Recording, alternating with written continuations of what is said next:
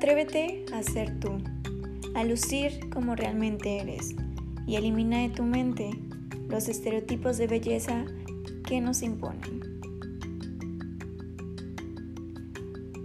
Hola, bienvenidos y bienvenidas a este, un nuevo capítulo de su podcast favorito, el podcast de la realidad. En el capítulo del día de hoy hablaremos sobre la influencia del Internet en el desarrollo de la anorexia nerviosa en niñas y adolescentes en México en el siglo XXI. Susan Abraham define los trastornos de la conducta alimentaria como alteraciones específicas y severas en la ingesta de los alimentos observadas en personas que presentan patrones distorsionados en el acto de comer y que se caracterizan bien sea por comer en exceso o por dejar de hacerlo. Lo anterior en respuesta a un impulso psíquico y no por una necesidad metabólica o biológica. Los dos tipos principales de trastornos de la conducta alimentaria son la anorexia nerviosa y la bulimia nerviosa. Los trastornos de la conducta alimentaria son objeto de estudio desde hace años atrás, pero ¿te has preguntado por qué en la sociedad actual del siglo XXI hay un gran incremento en casos de anorexia nerviosa en niñas y adolescentes?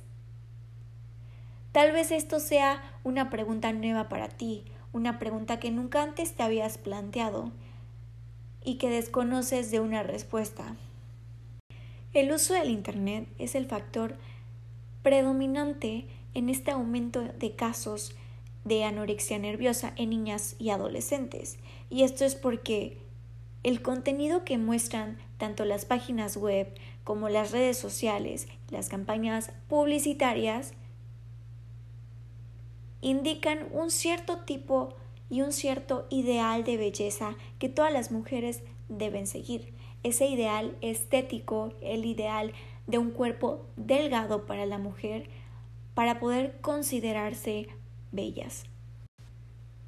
Un estudio de la Mesa de Diálogo para la Prevención de Trastornos de la Conducta Alimentaria revela que el 60% de los pacientes que sufren estas dolencias recurre a Internet en busca de contenidos poco saludables.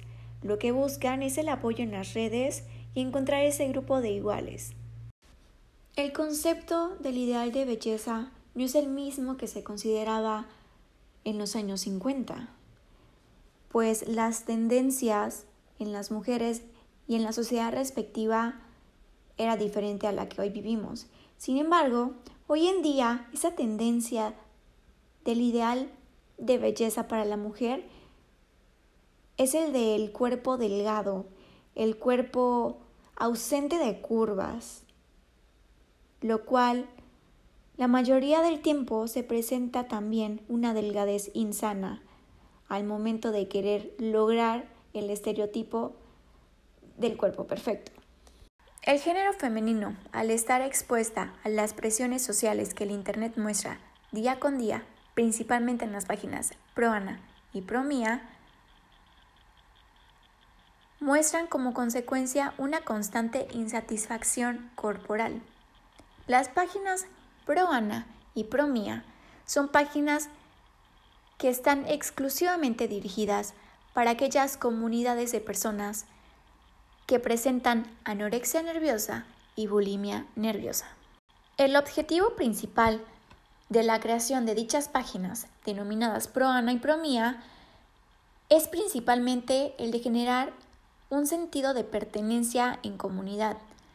Esto con el fin de que prevalezca el apoyo mutuo para así seguir practicando estos comportamientos alimentarios alterados.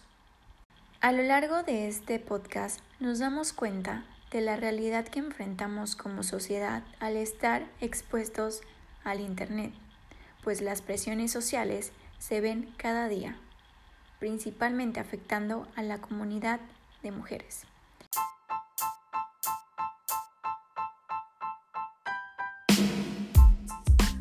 Esto ha sido todo por hoy, esperando que el tema haya sido de su interés y agrado.